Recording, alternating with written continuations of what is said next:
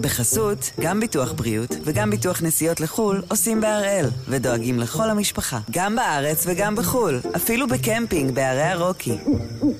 כן, גם שם, כפוף לתנאי הפוליסה וסייגיה ולהנחיות החיתום של החברה. היום יום שלישי, שישה ביוני, ואנחנו אחד ביום, מבית N12.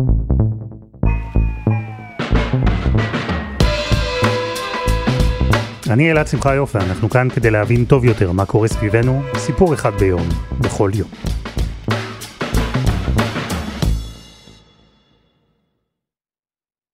לפני כמה ימים פורסם דוח שבמבט ראשון יכול להרתיע, קורא ממוצע.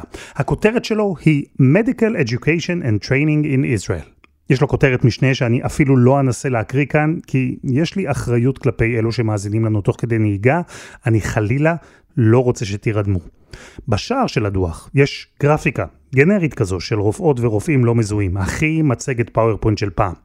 אבל אם תצליחו להתגבר על הכריכה, את מה שעולה בדוח הזה, חשוב שכל ישראלי ידע. הדוח שחיבר ה-OECD, ארגון המדינות המפותחות, קובע שבישראל אין מספיק רופאים.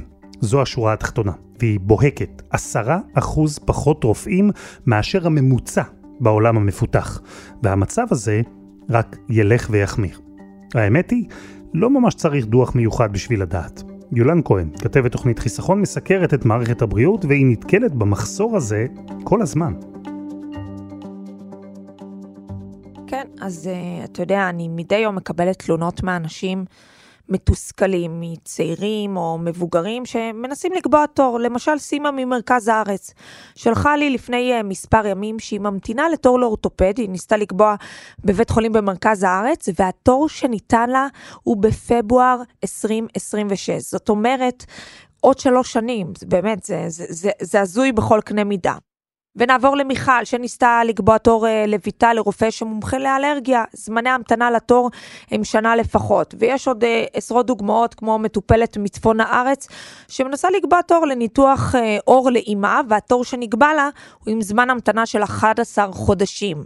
אז זה באמת פוגש אותנו בכל הצמתים, ממטופלים צעירים מאוד ועד מטופלים מבוגרים שצריכים ניתוח. אלו, הסיפורים האלה, הם הצד השני של המחסור החמור ברופאים. הצד שלנו, הפציינטים. אותה סימה או מיכל, שצריכות לקבוע תור, וכשהן מתקשרות לקופת החולים או לבית החולים, מקבלות את אותה תשובה. אין תורים, או שאין תורים בכלל, ותתקשרו עוד uh, חודש, חודשיים, נראה אם יתפנו uh, תורים, או שפשוט נותנים להם תאריך uh, לעוד שנה, שנתיים, תלוי באיזה מקצוע מדובר, אבל אלה בעצם הסיבות, לא, לא באמת מפרטים להם מדוע, אלא פשוט אומרים להם זה המצב, תאלצו להתמודד עם זה, גם אם אתם צריכים תור דחוף, גם אם הילד שלכם סובל, גם אם האמא שלכם, שלכם צריכה ניתוח באופן דחוף, עדיין תצטרכו להמתין זמן ארוך מאוד.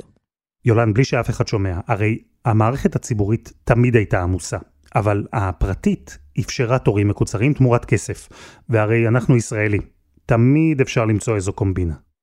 נכון, אבל היום זה כמעט באמת בלתי אפשרי, כי גם אם uh, בעבר היינו מצליחים אולי לעקוף את המערכת, לנסות לדבר עם חבר שעובד בבית החולים, או לנסות לקבוע באופן פרטי, העומס הגיע גם לשם. הוא כל כך נרחב, שכמעט ולא ניתן uh, להשיג תור מהיר. זאת אומרת, גם אם תגיע למערכת הפרטית כביכול, ותשלם כמה אלפי שקלים לרופא, שלא נדבר על ניתוח, שזה יכול להגיע גם ל-20 אלף שקלים, עדיין גם שם תיאלץ להמתין. חודשיים, שלושה לרופא, שלא נדבר על ניתוח שזה יכול להגיע גם לחצי שנה. אז גם אם תנסה לעקוף את המערכת, זה לא באמת uh, יעזור לך.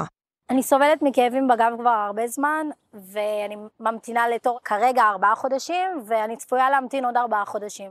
שמי שרית פליין, אני סובלת מבעיה רפואית. כשאני התקשרתי לבקש אה, תור, אז אמרו לי שהתור הכי קרוב הוא בספטמבר.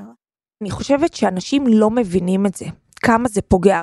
כמות הפעמים, אלעד, שסיקרתי מקרים של אנשים שהם הם, אה, חוו אירוע מוחי והם המתינו שעות ארוכות, ואז לאחר מכן הם נותרו עם פגיעה בלתי הפיכה, או אנשים ש... למרבה הצער, הרופאים נאלצו לקבוע את מותם בגלל שהם לא קיבלו מענה בזמן, היא פשוט מטורפת. זה פוגע באמת בהורים לילדים, בתינוקות, בילדים, באנשים מבוגרים. זה פוגע בכל אחד ואחד מאיתנו, ואני אתן לך עוד דוגמה, אתה יודע, אני מטפלת uh, בהוריי המבוגרים, שיהיו בריאים. אני מטפלת להם באופן קבוע בכל uh, נושא הרופאים. וזה פשוט מתסכל כל פעם לשמוע מחדש שאין תור לרופא אה, בחצי שנה הקרובה, שאני צריכה לפנות לבית חולים אחר, ותנסה להשיג את בית החולים, זה שזה כבר המשימה אה, בפני עצמה. ואני חושבת שיש כל כך הרבה אנשים כמוני שמנסים לקבוע לעצמם, מנסים לקבוע תור לילדים שלהם או להורים שלהם, והם פשוט מיואשים. וגם אם הם מנסים לפנות לרפואה פרטית ומוכנים להוציא הרבה מאוד כסף, אז גם זה לא באמת עוזר, זה מקצר לך בחצי דרך, זה לא באמת נותן מענה מלא לבעיה. העומס הוא בין היתר תוצאה של המחסור באנשי רפואה, זה שהם מדברים עליו בדוח המיוחד של ה-OECD. וזו לא תופעה חדשה. המחסור ידוע, גם העומס, וגם הדרך שבה בישראל מנסים לטפל. היא תגרום לכם להרגיש דז'ה וו. ועדה. כן, בדוח גם uh, מתייחסים לעניין הוועדות ומבקרים את משרד הבריאות לאורך השנים שהקים משנת 2010 ועדות. ובתשובה, מה משרד הבריאות עשה לדוח הנוכחי? נחש אלעד, הקים ועדה נוספת. עכשיו, להגיד לך שיהיו לזה תוצאות, אני מאוד מאוד מקווה למען כולנו, אבל אני בספק. כי בסוף, אה, אתה יודע איך אמרו אה, מומחים וטובים ממני, ועדה נועדה לגבור את הנושא. אז אה, אני לא חושבת שבאמת אה, אה, יהיה לזה מענה או יהיה לזה פתרון. אז הפעם אנחנו עם המחסור באנשי רפואה בישראל.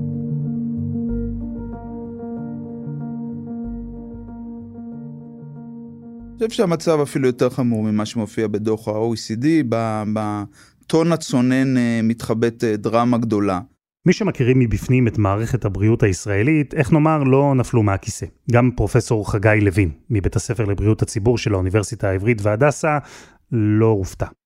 אתה רגיל למציאות הזאת, לשחיקה הבלתי נסבלת של המערכת הרפואית בגלל מחסור בכוח אדם בישראל, ואתה יודע שאנחנו הולכים... Uh, להתנגש אה, בקיר, כי המצב עוד הולך ומחריף. זה מזכיר לי את הימים שהייתי עתודאי לרפואה ונקראנו דור הבור. במחזור שלי היו מעט מדי עתודאים, וזה היה כבר כמה שנים כאלה. והיה פשוט ידוע שלא יצליחו לאייש את כל היחידות אה, בצה"ל שרוצים לאייש בהן ברופאים, אה, ויהיה מאוד קשה למצוא פתרונות אחרים. והמשמעות של הדבר הזה שממש ככה שמו לנו זכוכית מגדלת לוודא שכל אחד ואחת מאיתנו אה, יסיים את המסלול ויחזור לשירות כ- כרופא ב- ביחידה צבאית. ו... ואנחנו רגילים, אנחנו רגילים למשמרות של ה-26 שעות שהן אה, לא אנושיות, אנחנו רגילים לעובדה שהטיפול הרפואי כבר היום אה, בישראל נפגע, לעובדה שזה לא רק מחסור ברופאים ורופאות, אלא גם אחים ואחיות. אבל אנחנו פשוט, כמו שבן אדם לומד לחיות עם מחלת סרטן או עם מחלה כרונית, אז ככה אנחנו חיים עם המציאות הזאת. אז נצלול פנימה, לתוך 76 עמודים, כולל אותו שער עם הגרפיקה הפאורפוינטית משהו, וכדי להבין את המחסור שנוצר בישראל, צריך להסתכל על שני קצוות. תחילת הקריירה של רופא וסוף הקריירה. אז נתחיל בהתחלה, בלימודי הרפואה. בשנת 2020 הוכשרו בישראל שבעה רופאים על כל 100 אלף תושבים. הממוצע ב-OECD, אם תהיתם, 14. כפול. בעצם שורש הבעיה זה, זה, זה בעיה מין מעגל רשע כזה, זה מחסור כללי באנשי בריאות בתוך מערכת הרפואה הישראלית. זאת אומרת, כדי להכשיר סטודנטים חדשים, אתה צריך מי שיכשיר אותם. אם גם הם גם ככה מועטים מדי ועמוסים מדי, אז אתה מתקשה להכשיר עוד ועוד. אני חייב להכיר בזה שיש בעיה אמיתית, זה להכשיר אה, רופא זה באמת אה, מורכב. ככל שאתה אה, מגדיל את הכמות פר אותו מספר של מנחים, של רופאים ורופאות שמנחים את אותם אה, תלמידים וגם של חולים. אה, אם אתה מגדיל את כמות הסטודנטים ומשאיר את אותה כמות שדות קליניים, המשמעות היא שכל סטודנט נחשף לפחות מטופלים ומקבל פחות אה, הנחיה אישית, ואז התוצאה שהאיכות של אותו אה, רופא רופאה תהיה פחות טובה. אני חייב להגיד שמה שברור, אני גם אה, יושב בוועדות קבלה ש... ומראיין ובוחן סטודנטים אה, מועמדים ללימודי רפואה. אה, יש לנו מועמדים יוצאים מן הכלל, שאנחנו דוחים מחוסר מקום. למרות שבאופן אישי הייתי מאוד שמח להכשיר את דור הרופאים הבא של ישראל, כדי להכשיר רופא צריך רופא. וברגע שיש מחסור ברופאים, כבר הבנתם את מה שפרופסור לוין כינה מעגל רשע. השדות הקליניים שהוא הזכיר, זו ההתנסות הפרקטית ליד מיטות של חולים מהשנה הרביעית בלימודים. זה דבר מאוד חשוב, גם ממנו אין מספיק. אז כשזה המצב, כשאין הרבה מקומות פנויים לסטודנטים לרפואה בישראל, תנאי הקבלה הופכים למאוד גבוהים, והרבה ישראלים נוסעים ללמוד בחו"ל. מערכת הבריאות שלנו נשענת עליהם, המון. ב-2020 לדוגמה, 58% מהרופאים שעבדו בארץ היו כאלה שאת התואר הראשון שלהם עשו בכלל במדינה אחרת. בעבר המדינה הזו הייתה בעיקר רוסיה, עם העלייה הגדולה, אבל בשנים האחרונות, המדינות שבהן למדו הרופאים הם בעיקר אוקראינה, רומניה, הונגריה ומולדובה. הייתה בעיה באמת נוראית, פשוט למדו במקומות שרמת הלימודים הייתה אה, לא סבירה. אה, מעבר לזה שגם בכל זאת יש איזשהו אלמנט שאתה רוצה שרופא שעובד בישראל יכיר את המערכת בישראל, ידע לתת את הרפואה אה, באיכות, אבל גם בהתאמה התרבותית שאנחנו רוצים שתהיה בישראל, ומי שלמד רפואה בחו"ל, הוא לא תמיד מקבל את זה, אבל זאת בעיה שהיא פתירה על ידי הכשרה אה, מתאימה, אבל האיכות נמוכה ברמה כזאת שאיננה סבירה.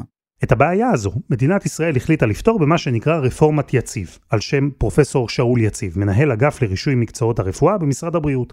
הוא טוען כבר שנים שיש בעיה עם חלק מהמוסדות שמלמדים ישראלים רפואה, במיוחד במזרח אירופה.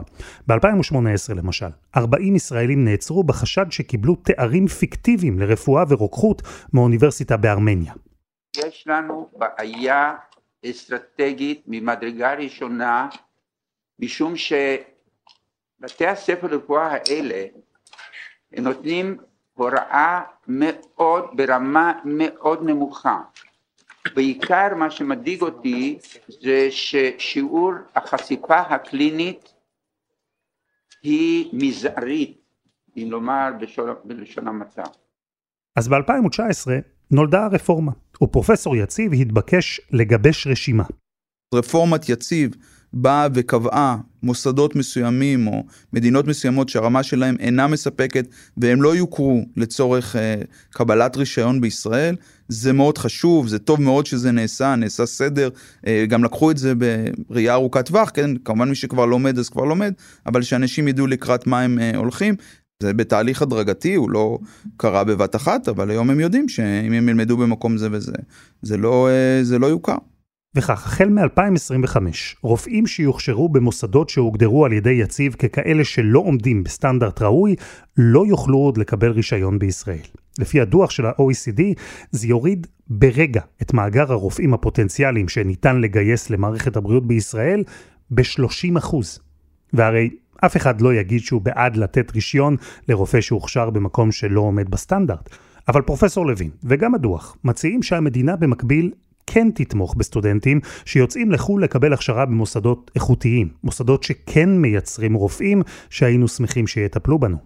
עכשיו הלימודים בחו"ל, קודם כל זה דבר חשוב שמועיל לנו, כן?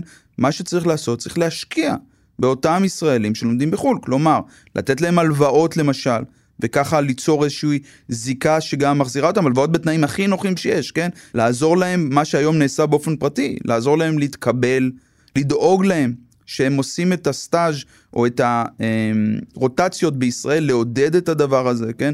ללוות אותם. זאת אומרת, ליצור איזושהי מנהלת שמלווה אותם כדי ל- ל- לעזור להם, לעזור להם לסיים ולעזור להם לחזור. חסות אחת וממש מיד חוזרים.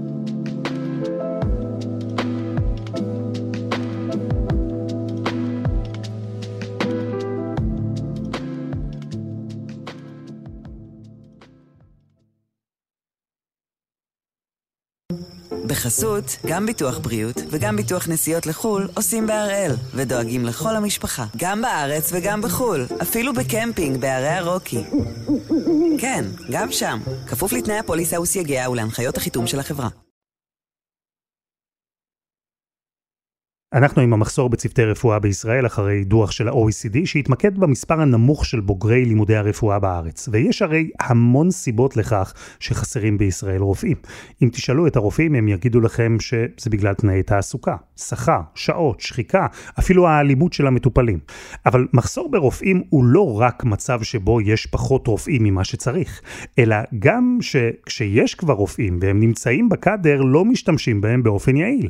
הדוח מדבר למשל על מה שאפשר רק להגדיר כבלגן ההתמחויות. נכון, אז פה יש תופעה אגב שאפילו עשו ממנה מודלים והמציאו שיטות uh, מתמטיות ובתורת המשחקים חדשות, איך אתה עושה את המצ'ינג.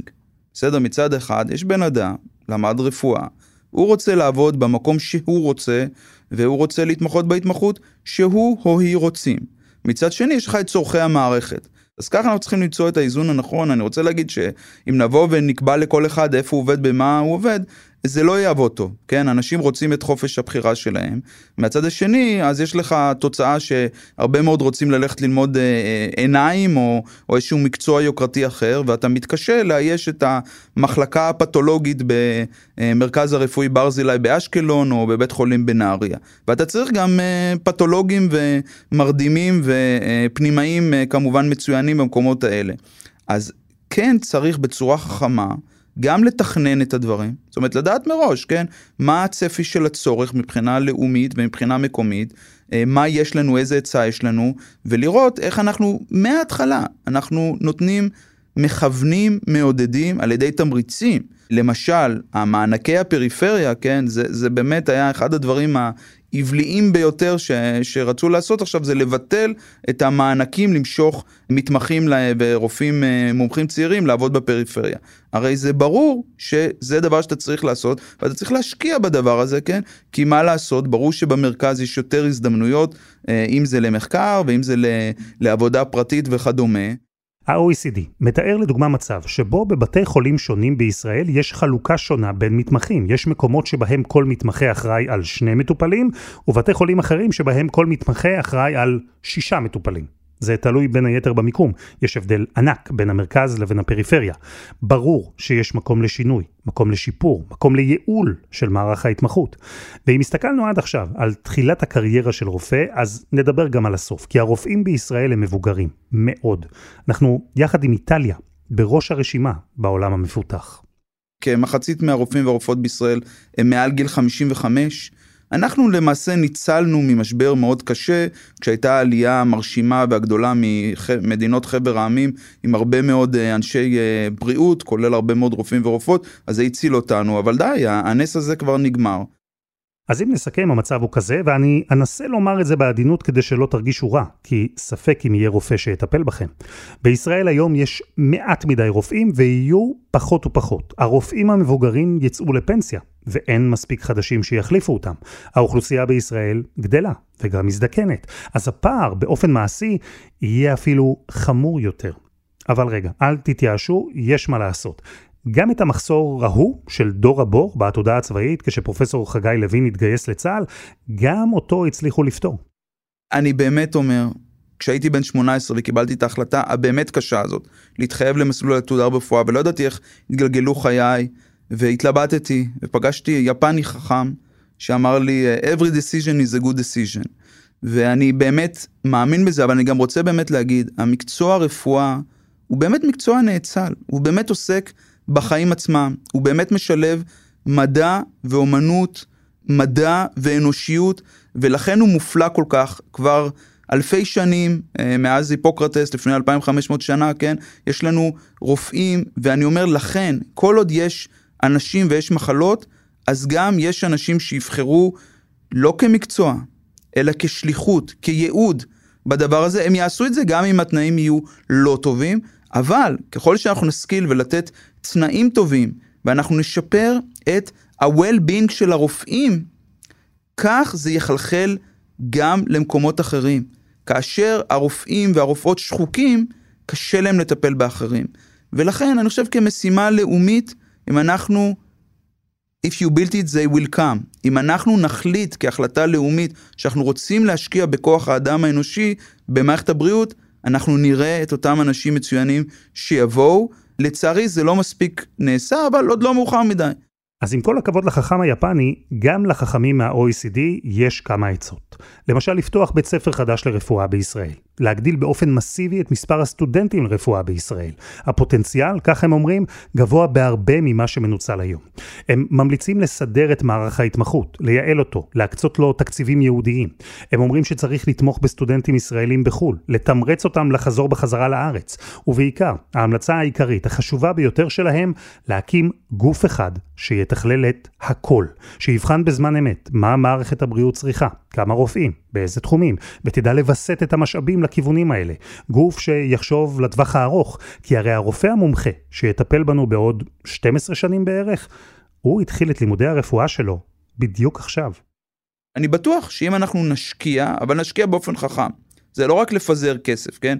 נשקיע, נשים את המשאב האנושי כמשאב העיקרי ונפתח אותו ונעודד אותו, עדיין כנראה שבהייטק ירוויחו יותר מאשר ברפואה וזה בסדר, אבל תהיה גאווה ותהיה תנאי עבודה שיעזרו לאנשים אה, לחיות ולשלב את החיים האישיים והמקצועיים שלהם, אז אנחנו נקבל אה, מערכת בריאות כמו שאנחנו צריכים לקבל, שאגב יש לנו תשתית איתנה לצמוח ממנה, כי עדיין במדינת ישראל יש כבוד והערכה רבים למקצועות הבריאות, אז יש לנו על מה להישען, צריך להשקיע.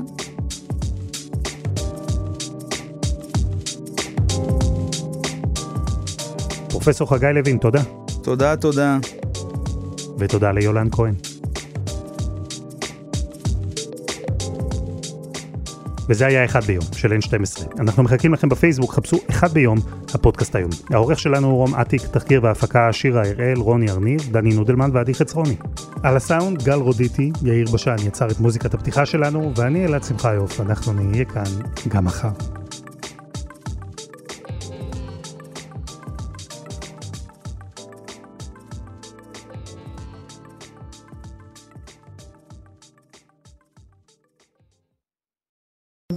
בחסות, גם ביטוח בריאות וגם ביטוח נסיעות לחו"ל עושים בהראל, ודואגים לכל המשפחה, גם בארץ וגם בחו"ל, אפילו בקמפינג בערי הרוקי. כן, גם שם, כפוף לתנאי הפוליסה וסייגיה ולהנחיות החיתום של החברה.